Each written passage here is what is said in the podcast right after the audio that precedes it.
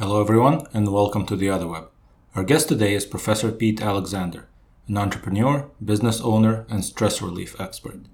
It's no secret that our modern information diet is stressing us out. We reached out to Professor Pete to explore what stress is, why it happens, and what we can do about it. Professor Pete, welcome to the show. Alex, thank you so much for having me on the show, and I really am grateful for your listeners' time as well. Right. Thank you for joining. So, it seems like you're an expert on stress, and we are all drowning in stress these days. Yeah. So, yeah. what happened and what can we do about it? For me, and like a lot of people, um, stress has been a lifelong adventure. And uh, for me, growing up in a very dysfunctional family was uh, my insight into it.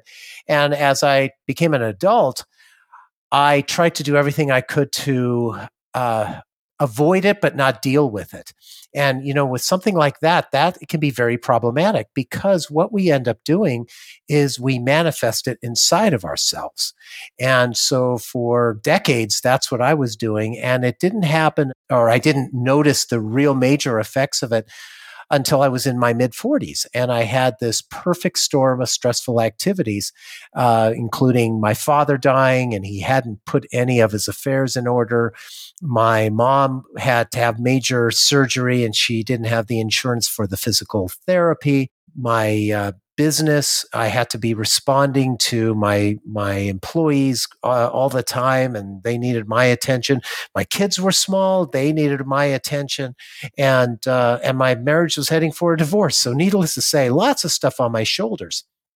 And what ended up happening is that I ended up losing at one point. I ended up losing thirty pounds in thirty days. Now, at first, you know, being in my mid 40s, I was thinking, this is fantastic. I hadn't lost uh, weight since my early 20s, and I wasn't doing any dieting. I was eating the junk food that I normally would eat, and I wasn't doing any special exer- exercise, just the same exercise I was doing uh, usually. And the weight kept on coming off. And after that 30th pound came off, I thought, okay, it's time to get some blood work. And sure enough, comes back stress induced diabetes. And nobody in my family has diabetes. Yet here I am being diagnosed with it. And like a classic entrepreneur, I kept on burning the candle at both ends uh, for another 10 years because I didn't listen to my body about what the stress was doing to it. And then I ended up in the emergency room, 2018, in the emergency room and an extended stay in the uh, intensive care unit with a severe case of diabetic ketoacidosis. And for your listeners who might not know what that is, my body was eating itself alive because of my stress. And that's crazy. I was, I finally realized lying in that hospital bed that I was trading my health for my career. And that is a really bad trade. And that was a big eye opener for me. And so after I uh, got out of the hospital, I finally realized, you know, I better do something about this and I started uh, applying several different stress relief tools and techniques, most of which worked, some of them didn't work. And my friends, my family, coworkers, they all said, You ought to write a book about this because they saw the changes in me. And what's really crazy is that if you saw a picture of me from 2008 when I was first diagnosed with stress induced diabetes, and you see me now, other than a little bit more gray hair on my head, I look younger today than I did 15 years ago. That is crazy. That's what stress does to us. And it's, it's, it's, it's, it, it can cause horrible consequences if we don't deal with it. Right. So that makes sense. I did catch one phrase that you used that always kind of piques my interest, which is stress relief. Mm-hmm. And it mm-hmm. seems like that should be stage three. But the first two stages are why did the stress get accumulated in the first place? Yep right? And why did the vessel that was used to accumulate it, why was it not large enough? Mm-hmm. Right? Why mm-hmm. was relief necessary? So did you just focus on the third stage or do all three stages somehow come into play? Well, the obviously the they all came into play. The um, what I would like to call it with the, the, since my pancreas failed in my body, um, so it stopped producing insulin that was my weakest link of my body's chain. And so with others, what, what happens is, is that when we continue to stress ourselves out, when we are constantly worrying about something, constantly stressed about something, we're dumping adrenaline, cortisol, etc., into our bodies. And our bodies are the exact same bodies that we had back in the Stone Age. And if you think about it, back in the Stone Age, our stress, the fight or flight, was based on okay, do we want to fight or run from a T Rex or a saber toothed tiger? And then once that, that fear is done, then we get back to our normal uh, living our lives. But our lives today is mostly up here when it comes to the stress. And so we're constantly dumping that in there. And what happens is when we continuously put that stress into our bodies, the adrenaline, the cortisol, it creates uh, cellular inflammation in our bodies. And when we have cellular inflammation in our bodies, that's where chronic disease happens. For me, it was uh, the diabetes. For others, it might be cancer. It might be heart disease. Could be any number of things. But what happens is, is it doesn't happen right away. Our bodies are smart enough to give us signals early on. The problem is, is that we mostly ignore it, especially if, you know, we're hard, hard working entrepreneurs. So, you know, if we think about the stresses that we deal with, we get both mental and physical stressors and mental stress you know you might early on you might notice that you have a lack of concentration versus being able to focus. Uh, you might have mood swings where you go from happy to sad or angry at a moment's notice instead of being able to transition more more consistently with that. Might be having anxiety about something in the future or you might have prescription drug or alcohol uh, addiction. Those are all uh, indicators, early indicators that we are mentally stressed. Physically, it might be something like uh, having a cold, you know, every month, or you know, instead of maybe once a winter season, or you know, a classic one, back and shoulder stiffness. What happens is, is that for those of us that work at desks, when we're stressed, we tense up. And so our back and shoulders will show that.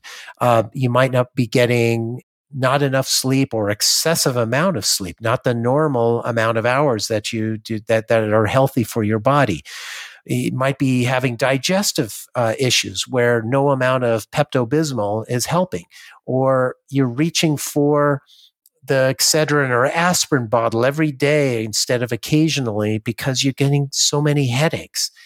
Uh, and then you know, for me, a perfect example that weight fluctuation, either gaining or losing weight rapidly, those are all indicators that you are physically stressed. But the problem is, if you do like what I did, the mistake I did, and ignore it and just keep on doing, you know, putting your responsibilities with work or family, etc., ahead of yourself, that's going down a very slippery slope that you uh, may not recover from. And for me, I have to now deal with this diabetes for the rest of my life. It's not something where I could just say, oh, okay, I can just lose a little bit of weight. Now I don't have to deal with it. No, even though I have, uh, I keep myself in great shape, my pancreas still doesn't work anymore because of what I did to it.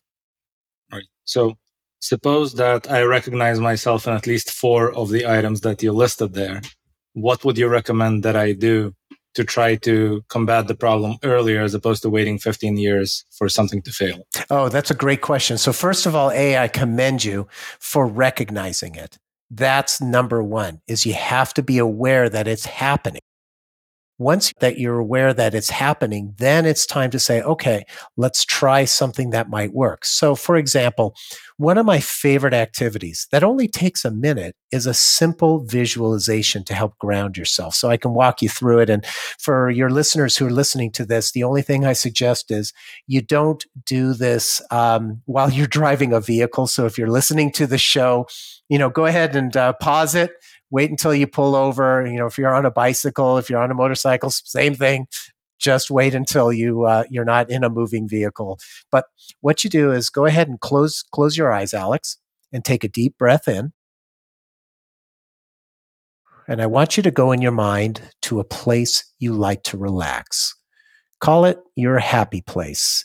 Maybe it's the beach, maybe it's a park, maybe it's a lake, maybe it's your backyard, maybe it's the spa, maybe it's maybe it's your favorite recliner.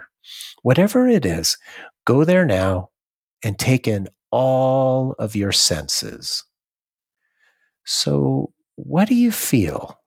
Do you feel the sun on your face?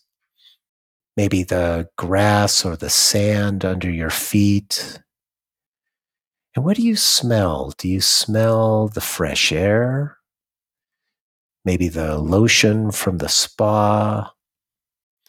Maybe you just made yourself some popcorn and you want to just relax on your recliner. And what do you hear? Do you hear the wind blowing through the trees? Maybe the water splashing on shore? And what do you see? Do you see the blue sky? Maybe the green of the trees or the grass? Whatever it is, take it all in and then take another deep breath in and open your eyes. How was that? A lot of fun. yeah, it is. And the reason why um, it works so well is you imagine your senses at that place. Because one thing is to think about it, but another is to bring your, your natural senses into experiencing it and that makes it more real and it gets your body to automatically relax and we, we can do that anywhere really and it just it, it's and it takes one minute or less as as as you saw and it and it it can just calm you before letting that stress get just too high and often when we let that stress get really high one of the things that we end up doing is either having a making the wrong decision saying the wrong thing and you know when when those words come out of our mouth and you can see it it just comes out and it's like oh i didn't mean to say that and you can't grab them and bring them back and that those things happen to us when we're stressed we just, it's just we make the wrong decisions right so this is an excellent exercise again for stress relief Mm-hmm. I keep coming back to this question: How did the stress get there to begin with? Yeah, can we do anything to just absorb less of it to begin with? Yes, yes. So being going back to being mindful of it is very important because if you just push it off, so let's say you know going back to what we talked about some of the early uh, signals, if we continue to ignore those, then it, our bodies are going to automatically ratchet up, keep ratcheting it up. However, if at the one point when we have stress, we think, okay, I am being stressed. Let me think about this a moment, or let, let me do something. Let me go for a quick walk. Let me do a visualization exercise to kind of calm it down. Then we can avoid going down that slippery slope where it's going to be more problematic for us. So being aware of what's going on, that we are stressed. And often what ends up happening is what we're worried about, uh, us as human nature, when we're faced with a stressful situation that is uh, perceived to be negative, we often worry about all aspects of that situation. But the reality is, there's only certain parts of that situation that we can control and affect change in. So, one of the things that you can do is if you're mindful about it, say, okay, I'm being stressed. So let's say as a business owner, um, you know, let's say somebody, you know, an important person puts in their resignation. That's always something that as a business owner is like, oh crap, right? Well, there are certain aspects of that that you can control, but you can't control if the person has taken, you know, decided that they want to leave and they have a new opportunity that they want to pursue you know, you can sit there and try and change their minds, but the likelihood is that they will leave, even if you can change their mind temporarily, they're statistically, it'll show that they're going to leave anyway in three, six, nine months. It's almost guaranteed. So why not just go ahead and accept it and realize that there's certain things within your realm of control that you can take care of to make sure that the business continues to function properly and not keep beating yourself up about, oh, why did that person change, you know, decide to leave the company? That's not part of your control. And when we focus on things that are beyond our control, it's wasted energy and it just, you know, churns inside of us. That's a that's a critical one.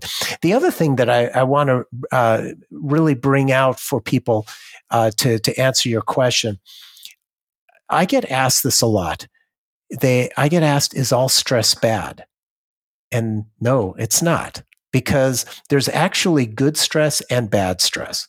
Good stress are things like, as an entrepreneur, let's say we're working on something in our business that we are passionate about.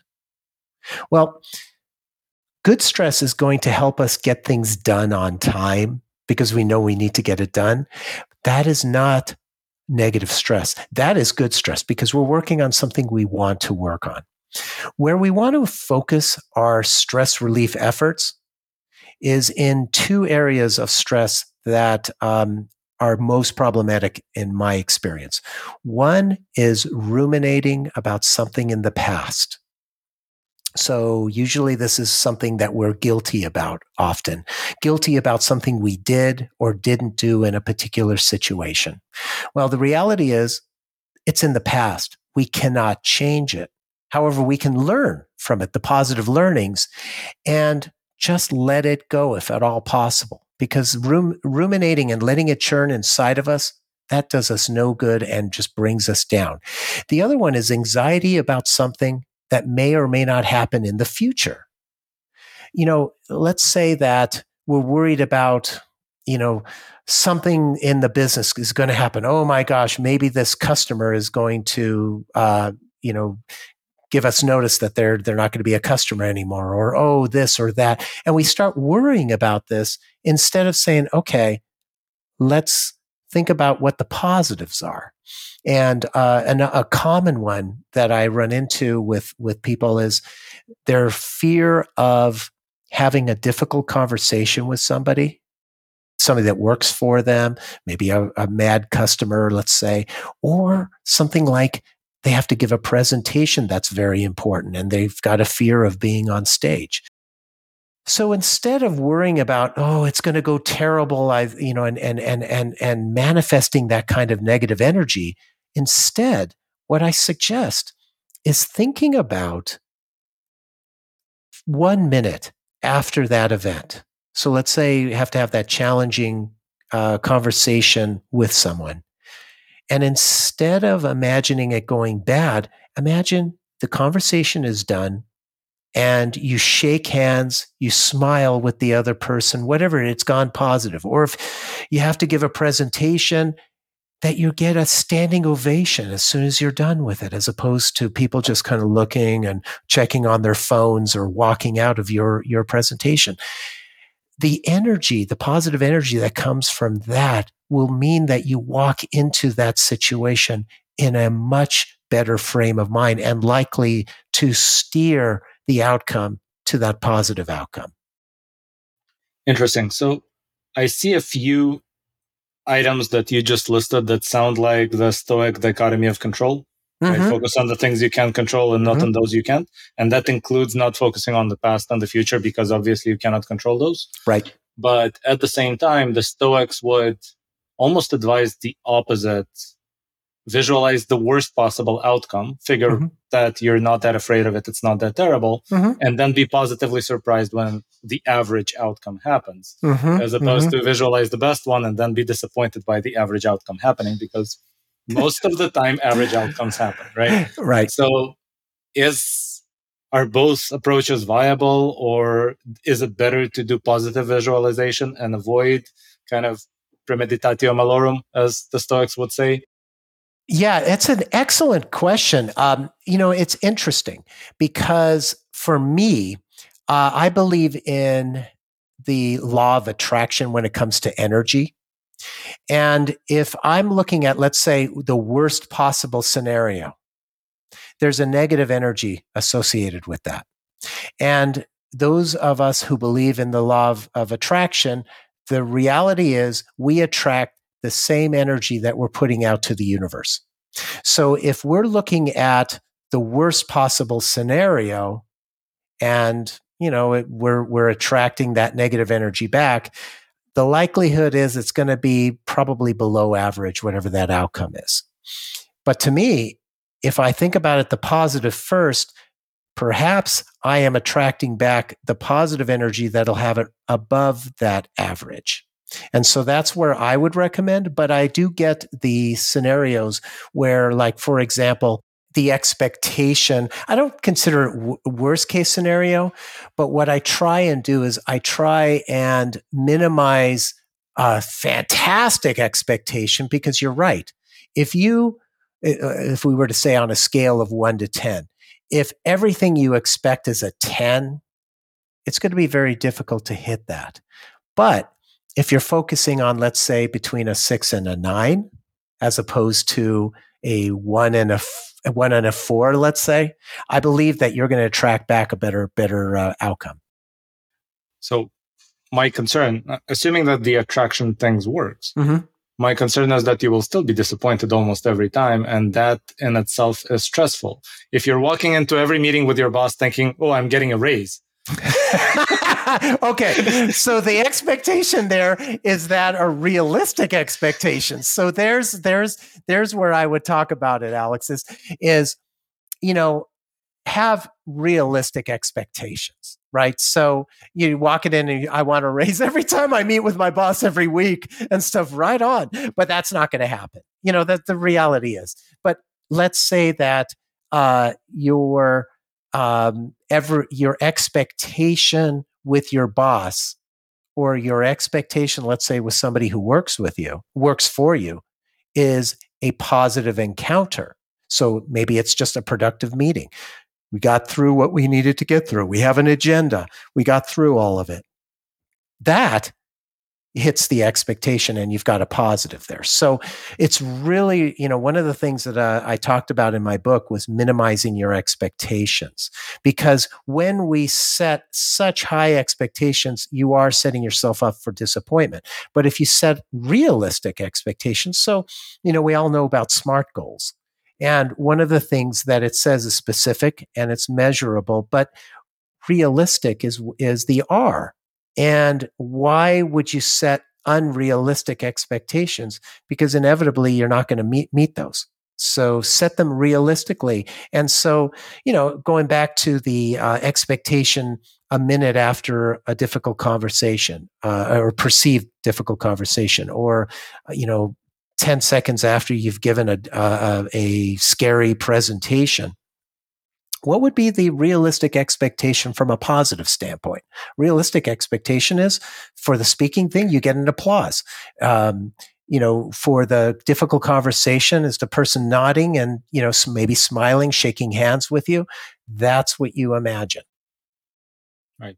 Does it also make sense to focus on setting expectations only for the parts you can control in the conversation. Absolutely. So if I'm talking to my boss, I haven't had a boss in eight years, but mm-hmm. suppose I did, right? If I'm talking to my boss, I can have expectations about keeping my cool, standing my ground, yes. making my argument coherently, right? Yes. But I probably shouldn't have any expectations about my boss's response because maybe he just had a bad day and he's angry, right? You are 100% correct. Thinking about that, and you know, and it's interesting that you say that maybe uh, they're they're having a bad day.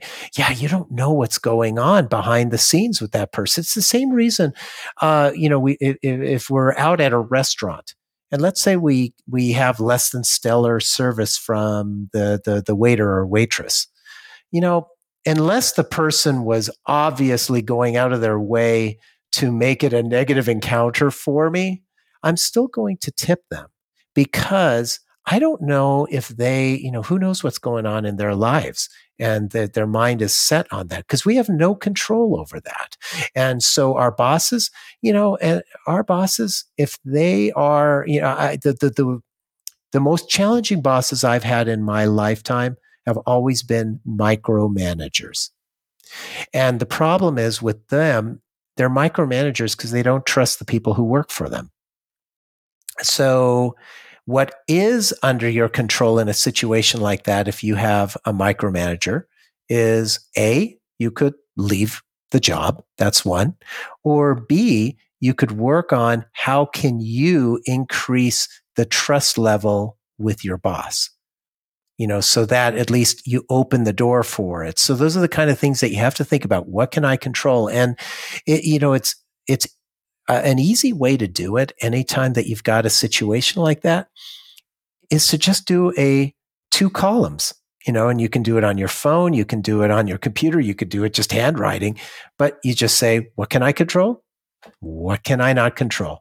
And what you can't control just put it aside as much as possible because if you can mentally put the things you can't control to the side, that allows your brain to focus almost exclusively on what you can control, what you can affect change in. And our human nature is we want to feel like we're making a difference, we're making change, we can control the situation. So if you focus on what you can make a change in, then your stress is going to go down. I want to add one more thing from my own experience with micromanagers or people that are difficult to work with.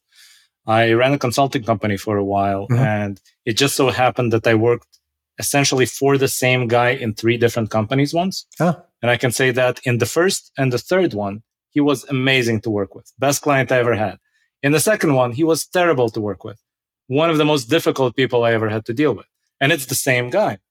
And so I think that just means he had stress in his life, mm-hmm. right? And so even if you work with somebody for a year and you think, oh, they're a terrible micromanager, so difficult to work with, it doesn't actually mean that's true. It could just be that that person's going through a tough time. Correct. And you have to also wa- watch your own projection because one of the things that uh, is interesting in the in the the last century, uh, there was a lot of research um, about what's called the shadow. And the shadow is um, a situation where if we are working or we're engaging with someone who actually irritates us, well, the reason the reason that they're irritating us in one way or another, giving us stress, is because they're flaring something inside of us. Something about what they're doing is flaring inside of us something in our past that we haven't fully dealt with.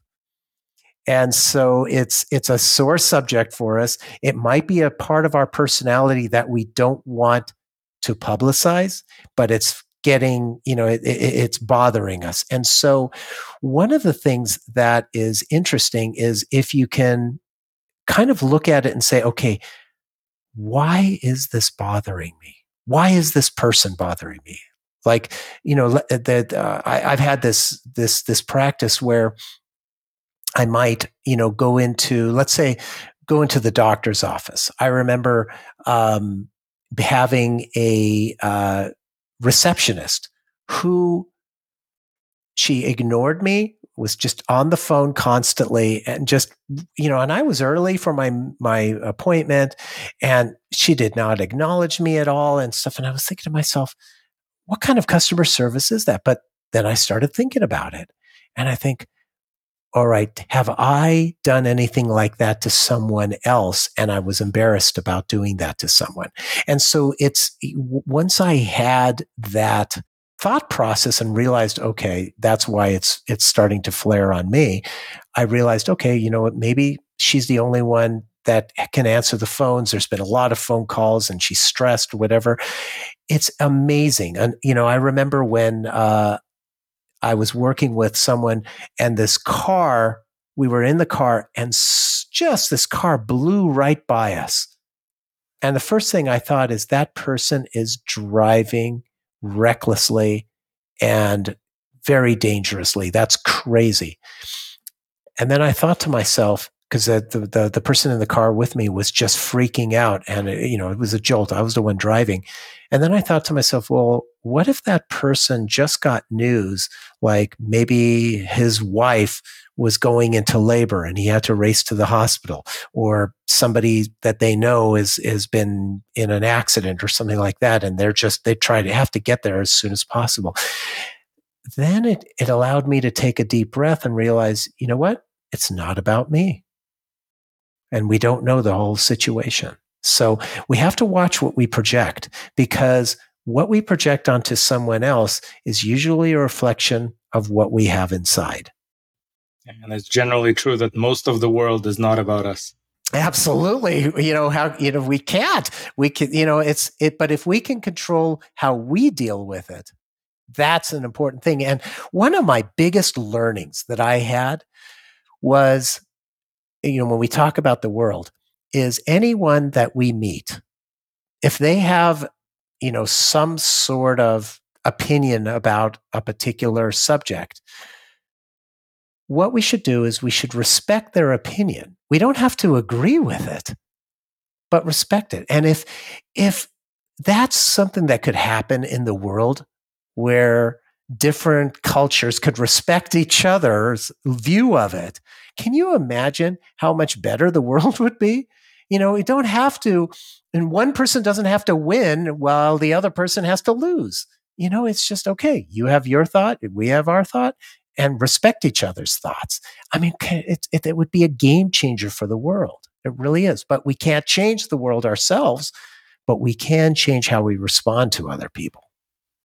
And I think, unfortunately, even within the same culture right now, mm-hmm. we're getting to the point where everything must be either mandatory or forbidden and there is no middle ground where you just respect two, th- two sides right? i know it's so frustrating i mean i just especially when you have like a two party system or you know two political parties often what ends up happening now is it's all about stopping the other per, uh, power or the the other party from succeeding it's not about what's better for the country or the world. It's, oh, we don't want that group to win. We want to stop them from winning. And that, what, what good does that do? What could, you know, truly it should be some sort of collaboration. But unfortunately, it's all about ego, as we know, and trying to be the one that wins every time. And, and that, that just, it's, it's not a positive. It makes it look more like a soccer match than actual exactly. to govern. okay, all right. So I want to use this as a segue to actually focus a little bit on the input side of things mm-hmm. because it seems like people are getting much more stressed these days than they did 10 years ago, 20 years ago, 30 years mm-hmm. ago. Mm-hmm. And the thing that has changed the most is the information we consume. Right. Seems like the news is trying to stress us out. Social media is trying to trigger the strongest emotion they can possibly mm-hmm. trigger to keep us using it for longer and longer. Mm-hmm. How can we as individuals try to put up defenses against that? Or I don't know if there's another approach, or at least not to get triggered by it. And how can we, as engineers, as entrepreneurs, create tools that help people achieve that? Yeah. So, talking about like 10 years ago, I'd go probably 13 years ago because of these things. And if the number one thing that we can do is prioritize detoxing from technology on our downtime. So I'll give an example. Let's say you have dinner plans or lunch plans with somebody important, whether it's family member, a friend, you name it. Have you ever noticed that when you go to dinner and you look around, how many people that have multiple people sitting at the table are all sitting there on their phones? Well, I always wonder when I see that, why are they even at the restaurant? Why didn't they just get takeout and just go home and scroll through their phones, right? They're not being present with the other person or people at their table. So if we can get into a habit of not like classic Pavlov's dogs with the phone every single time that it prompts a text, you know, an email you get, uh, uh, whatever it happens to be, if the phone call, and we prioritize the phone over the person sitting right uh, in front of us. That's wrong because we are constantly triggered by it. But if we can start putting ourselves separate from that phone, even for a dinner, a lunch, or even better, not have the phone in our bedrooms when we go to sleep. So for me, I keep my phone out in the kitchen. You know, I have a classic alarm clock, so I don't have to worry about if I need to get up at a certain time. I have that. It'll wake me up. Usually I wake up before my alarm, but it'll wake me up if I have to. I don't have to have the phone because what ends up happening is, is when we're so attached to our phones, our brains are constantly being wired.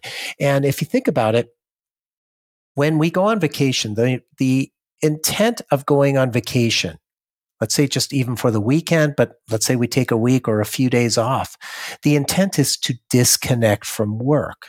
But if we are constantly checking our messages, our emails, our texts from work, we're always on. And that does not give us any relaxation. So I highly recommend to detox from that technology. The clinical research shows that for us, because we are tied to technology so strongly with our phones, if we go on a one week vacation, let's say seven days, it takes us three days to unwind. If, if we don't touch our the technology, it takes us three days to fully unwind from our work. And then as we're getting close to coming back to work, we're starting to ramp back up three days. So reality is in a one week vacation, we're really only one full day to be able to take that time off if we disconnect. But if we do not disconnect, we haven't done ourselves any good. We have not taken a vacation, even though we might physically be in some exotic location. We're not really taking the vacation because we're letting our phones keep us stressed out. Yeah, I have to say, I'm definitely guilty of that, of essentially viewing vacations as these occasions where I take my family so they can rest and I can work on the beach. Mm-hmm. Yeah, I've done it too. I, in fact, I have for my laptop. I have uh, for the beach. Uh, I bought it for when I went to Hawaii. It's this cover that allows me to see it, and I realized to myself, "What am I doing?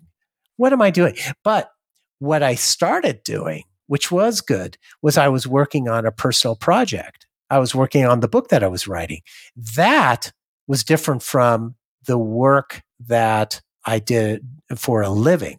And so going back to the stressors of working on a passion versus working on something, you know, ruminating about the past or anxiety about the future, that's different stress. And so keep that in mind that if the, you know, you, you have to figure out what is it that's a stressor for you that's a negative stressor. So if getting an email, getting a text from your business, and you all immediately are going back and going, oh, I got to deal with this. That's a negative stressor. But if it's something where, hey, I'm going to sit on the beach because I want to read my this book on my Kindle device or my phone that's got the Kindle app or whatever app it is, or my computer and stuff, that's relaxing to me. If that's relaxing to you, that's perfectly fine. Just remember that you want to be able to disconnect from whatever the stressor that technology is causing. So, speaking of stressors caused by technology, there is another interesting piece of research that I've seen from, I think, 2013, where they looked at people who were present at the Boston Marathon bombing and mm-hmm. actually witnessed the bombing mm-hmm. and compared them to people who watched at least six hours of news coverage of mm-hmm. the bombing. Mm-hmm. And the second group was more likely to have PTSD yes. as a result of watching the news. Yes. And so my question is, should we all just disconnect from the news entirely, or is there a way to handle it in a in a healthy way and still know what's going on in the world? Yeah, that's a really good question because the problem with the news, and this is both um, the news on you know on the networks as well as in print you know that we that we can see on our phones and our computers Unfortunately, negative news is what sells advertising. So, with all the things that potentially positive that go on in the world, we as humans, we don't pay attention to that. So it's it's a perfect example is uh, let's say you're in traffic and there's been an accident, a car accident, and you get to where the accident is. Our natural human nature is we have to look. We have to look. And can you imagine all of a sudden we see somebody bleeding or just uh, some horrible thing happen to them? We don't want to see it, but we can't resist looking at it. The same thing happens with news we want what gets our attention is something a bombing as you mentioned or somebody's been killed or you know there's been some horrible thing that's happened. We have to pay attention to it. But what if it was something like hey um, let's uh, the special olympics has this new winner who won you know the the this race or something like that. It's like eh whatever. We don't pay attention to it because it's no big deal something positive. So, to answer your question, what I suggest is on our phones, I would I would not watch the network news because the network news is going to focus on the negative. However, if you want to make sure you know what's going on, our phones have a you know you can set what kind of information you get prompted to and for me, I want to know I have it prompted to me once a day and I look at it and I scroll through the stories that are there, and they're both positive and negative because I do want to know. I mean, there's there's certain things that I I, I want to know what's going on. You know, let's say um, what the latest on the Ukraine war is, for example. You know, so those are the kind of things that you can keep in the know so that you can have a conversation if needed with someone. But to continuously look at negative news as as soon as it comes in and get it prompted on your phone, that's going to keep you being pulled back into the negative. So this way you can control it a bit more. Your phones are smart enough to help you get the information when you want it, not immediate. Because those going back to you know that detox from technology, when we constantly are are pinged immediately all the time, that is going to keep pulling us into work mode, stress mode. It sounds like that's another theme that we should do things on our own schedule as opposed to being driven by interrupts from the outside. Absolutely. And, you know, like for me, um, I have things set for, for example, like when we scheduled uh, uh, this webinar. So I have my phone knows that do not disturb me. Nothing. So it just, you know, I'll, I can get to it after so that I could be 100% present with you. And that's what we should do. When we have important conversations, when we have important mental work that we need to do, have your phone be on do not disturb and keep the phone face down because, you know, it's, it, it, it's crazy, but all the time that we look, there's been the uh, studies on this where let's say we're working on one particular project. If we could stay focused on it, we're going to get that project done. Every additional project or information that we need to take that is separate from what we are currently working on, what happens is we start becoming less productive because there's a ramp down on what, you know, let's say your phone is upright and you constantly look at every text that comes in. Well, you have to look at that text and you were working on something. So there's a ramp down time. You look at that text, you think about it, you got to ramp up to think about it. And then once you're done with that text, then you got to go back to whatever you were working on. There's a ramp up time on that. And the more times we do that, there's more wasted time throughout our day. And the, before you know it, you're at the end of your day. And yeah, you responded to 20 different texts, but did you get anything done? And you wonder where did my day go right so i don't know if our listeners can tell but my phone closes Oh, perfect.